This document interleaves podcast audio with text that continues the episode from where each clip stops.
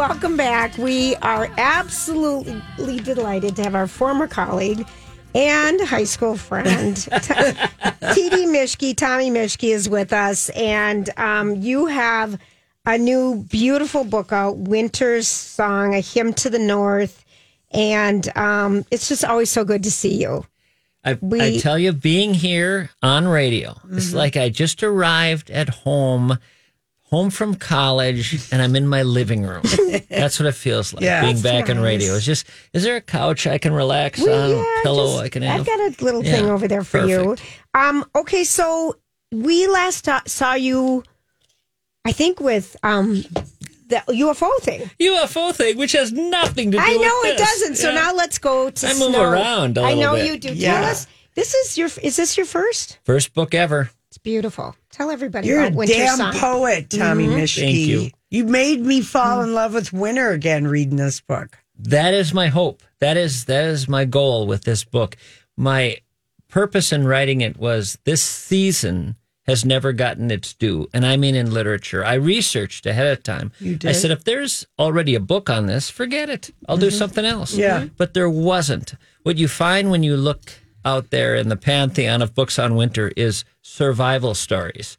Well, we don't do that. We don't get up every day in Minnesota and figure out how to get a meal and boy, that maggot looks good. Let's Yeah. eat that. We're just living. Winter is part of life. And I don't think it's been giving given its due as far as a wondrous, astoundingly mysterious, beautiful, challenging season in our year. And if it isn't that for you, if it's drudgery, mm-hmm. it is the dominant season in Minnesota. My guess is five solid months, It is. mid November to mid Yep. mid April. If you hate winter, get out of here, or suffer needlessly in a life that is terribly short. And when it's over, you're going to realize why on earth did I mm. call this home? I, on the other hand, would die in Alabama mm. or Georgia or Florida or any place like that. I'd go crazy in the heat. That's not my nemesis. But you got to live where your soul finds a partner. And for me, it's here. And this book is written to get people to partner with winter. I mean, It's you did that for me. As I'm reading your book, I'm thinking, and Julia is always a big I love winter. proponent of winter. And love she it. loves winter, and she will always like, winter is here. and Yes, the snow and this and that. But I have found myself being rather ambivalent about it, and so reading reading your book and you're you're a damn poet and I like how your mind thinks. Um, I really do. Made me just like look at like the coming up November, our neglected month. the our month that- yeah. month. And I loved how you said that we put in all the fun of Thanksgiving and Christmas and Hanukkah and New Year's and then boom, January. I, I so I it made me feel like uh happier, like, oh, there is a good reason why I live here, because I actually do like it. Yeah, and The what solitude. you're what you're what you're talking about there, for those who don't know, is this idea that we bunched together. Somebody bunched this together. Mm-hmm. Thanksgiving, Christmas, and New Year's at the very beginning of the year to allow us all to go into this season happy. Mm-hmm. Thanksgiving, a wondrous time. Everybody loves it. Holiday season, glorious. Uh, New Year's, how can you not love this fresh start? Mm-hmm. And then January 2nd arrives, which I refer to in the book as the long 90, Mm-hmm. which is the number of days it'll take before we arrive at a beautiful day in April. Mm-hmm. But the long 90 is what you have to make peace with. And there is a way to do it. And many not only make peace with it, I do a whole chapter on people who can't handle it when winter ends. Yeah. That is their season. But even if it's not that, like for me, I like all of them. But I also love winter. And I I am astounded by all the changes it creates in me. When winter comes, I become slightly different. I become more introspective. I take on, you know, people talk about light summer reading. Why do they say light summer reading? This is a good beach book. It's light summer reading. Why? In the sun, don't we want anything heavy? No, no, no, no. Heavy's for winter. That's funny. Well, That's in funny. winter, it is true that you you think more about life spiritually, no matter where you come from in that department. Winter is a time of it's a season of, of the metaphor of death, and you think mm-hmm. about your life and you think about existence and this cycle. And there are a lot of people who make use of that. People sometimes think, oh, your book's about getting out there and, and cross country skiing and snowmobiling. No, many people I talk to, what they love about winter is the way it slows down time. And they like lighting candles at breakfast because it's still dark. And they like sitting with a glass of wine in a bar and looking out the window at the snow falling. And they love this sense of, God, this is an this is a feeling I only get this time of year. Mm-hmm. Not in spring, not in summer, not in mm-hmm. fall. There's no pressure. No pressure. There's no pressure to be outside and be athletic. There's no pressure to do this. You don't have to go anywhere. Right. You can just be. Yeah, and there are people who talk to me about the sun going down early and said, "Isn't it wonderful that winter gives you permission for the day to end early?" And you say, "Oh, the day's done. It's five thirty. Pour me a glass of wine, honey.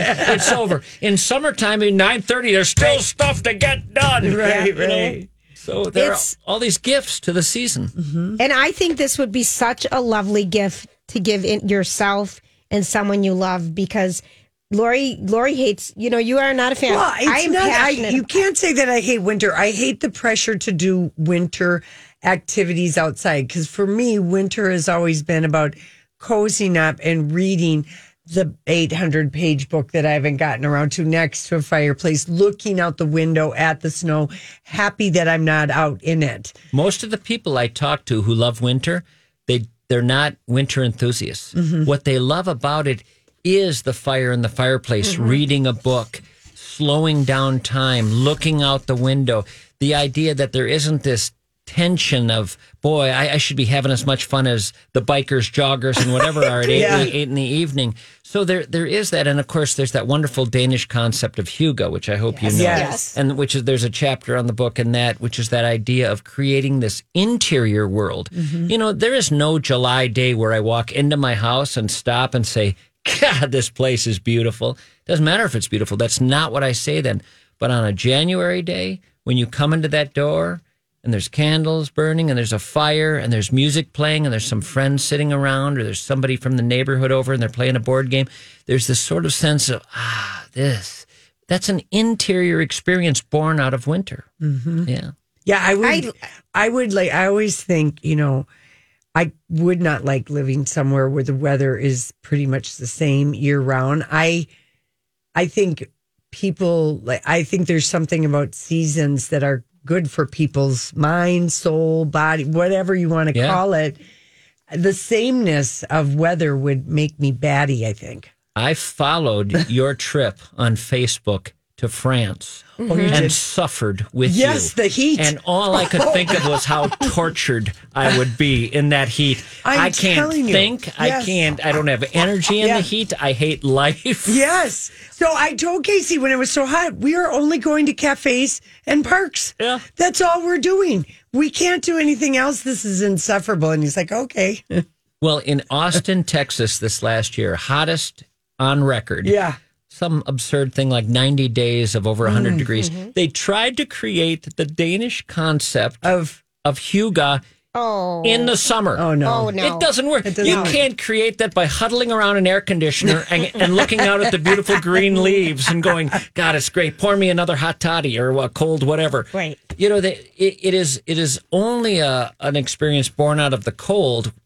And I think winter offers so many little gifts like that. And I and I think what people have to do is realize it's a third of your life. What are you going to do with this season if you're not going to move? Mm-hmm. If you're going to live here, it's going to dominate the calendar. What are you going to do? Mm-hmm. How are you going to make this season work for you? Find it or suffer with those fools who let it slip away and at the end of their life go, well, it was fun in the spring, fall, and summer. Right. Do you have a do you so the book is Winter Song, A Hymn to the North by T.D. Mischke. It's beautiful. It's it really is. And Tommy's from St. Paul. And I told Lori the other day that your dad was the Highland Villager. She didn't Yeah. know that. I did not know And you're from a family of writers. yes. And um you um this is your first novel. How did it how does it feel being a novelist now, Tommy? I have Can't- to call you that. I'm sorry. And and it's a weird thing with this book because novel technically would be nonfiction, would, or would be fiction, which there is plenty of fiction in there, and then there's journalistic efforts, which are nonfiction, and then there's poetry in it. Yes, so it's it's- it's all over the map. It and I told somebody this has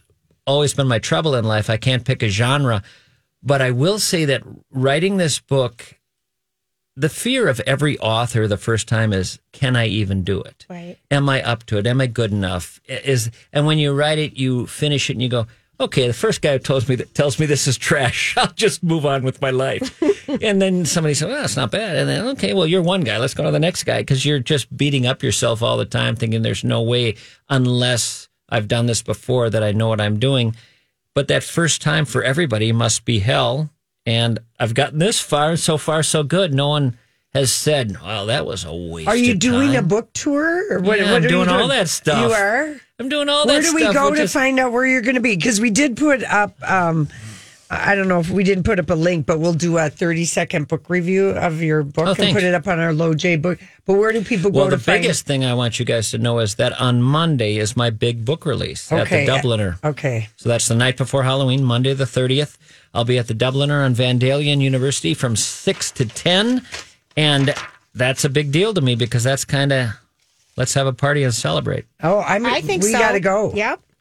We got to go. We got to go. We got to. What's the thing that everybody asks you? How come you're so good looking? Yeah. They really haven't said that much. I can't but, believe it. uh, I think the number one thing people are surprised at is this isn't a goofy, silly nonsense book Mm-hmm. because I spent a lot of time doing that too, which I also love, frankly. And actually, there's a whole chapter on the comedy of winter, which I think is also, we can't forget that. Winter is funny. It is funny. Yes. Mm-hmm. So, And you got some cool people to Don Shelby blurbs your book, Rich Sommer, the actor, Dave Yes. Simonett, Trampled by Turtles. I like the eclectic. yeah, they said, they said, we need to get some literary types. And I said, how many times in your life do you go, I got to find out from a literary type whether to watch this movie or read it? Right. You ask a friend. Yeah. Yeah, I don't want to just Yeah, I like that. that. So I just found regular people. Yeah. Yeah, that's so good. All right, would you want to just stay hanging out with us and we'll just chat about whatever? I would be or thrilled. do you have to be somewhere? I have to be nowhere. Okay, All right. good. All right, we're going to take a quick break. This is Lori and Julie on My Talk. We'll be right back. Lori and Julia here. We're with T.D. Mischke. His book, Winter Song, A Hymn to the North, uh, is just really a lovely, wonderful book. It'll make you fall in love with winter and think. And it's, you're just, you're a very clever, funny man. And we like how your mind thinks. We always tell you that. Always. I, I, I think of this book as something that if you already know all this stuff, if you're just somebody who's lived here all your life and you've embraced it and loved it, then it's like a little northern companion Mm-hmm. that helps a kindred spirit appreciate what they already know. If you're moving here, if you're just arriving, this is ne- necessary reading. is. I honestly think until you read this, you won't quite know what the hell you're getting into. There's a whole chapter on people who moved here as Mm-hmm. Adults from tropical chapter. ports Yes. and their takes on it are fascinating to me. But I think winter is another planet. I always tell people spring, summer, and fall are a variation on the theme. It's just a little cooler or warmer, but it's more or less sidewalks and grass and trees. Mm-hmm. And then winter is like, what galaxy did we just get transported to? And I don't think the rest of the country understands mm-hmm. us and that galaxy. And one of the big things to me in the book is the intimate relation between the people here and the season and how it shapes us and molds us in ways we don't even understand because we haven't been outside of it. Yeah. Did you have to do okay? So you you you told us that you it, the book is Winter Song, a hymn to the North. Tommy Mischke, T.D. Mischke is with us. Did you um did you do any research? Because you Yes. said you were trying to find a subject matter, and and you came up winter. There's nothing great written about winter. It's all just how do we survive? Right. And so, what kind of research did you do? I started to look into the season and came upon people I had never heard of. There's a guy named Snowflake Bentley. I, I don't know how many people know this guy existed. In the 19th century, he was sitting in Vermont and he had a piece of black velvet and he held it out as the snow fell and he went, My God, each of these snowflakes is a piece of art. And he figured out a way in the 19th century to put it under a microscope and take a photograph of it. And he taught the world that every one of these things falling down is an intricate, complex piece of art, different from every other one. Wow. And he published the book finally in the in the twenties. And the book came out. He held it in his hand, and he died three weeks later. He never knew a moment of profit from any of this, but thousands and thousands and thousands of photographs over many years of snowflakes. That's a guy I researched. I did research on. There's a guy I interviewed in Manitoba, Canada, Professor Popsicle. All he does, all he does with his life is get on snow skis or a snowmobile, go on ice that's too thin, and fall through to figure out how to get out. And then he writes about it. Oh, my god! And he comes up with the best ideas and how much time you have. You have a minute of hyperventilation when you fall in, then 10 minutes before your muscles won't be able to get you Oh, out, then one hour before you die. And he has all these great ideas and thoughts. And I just love Professor Popsicle. Oh my God. I love that.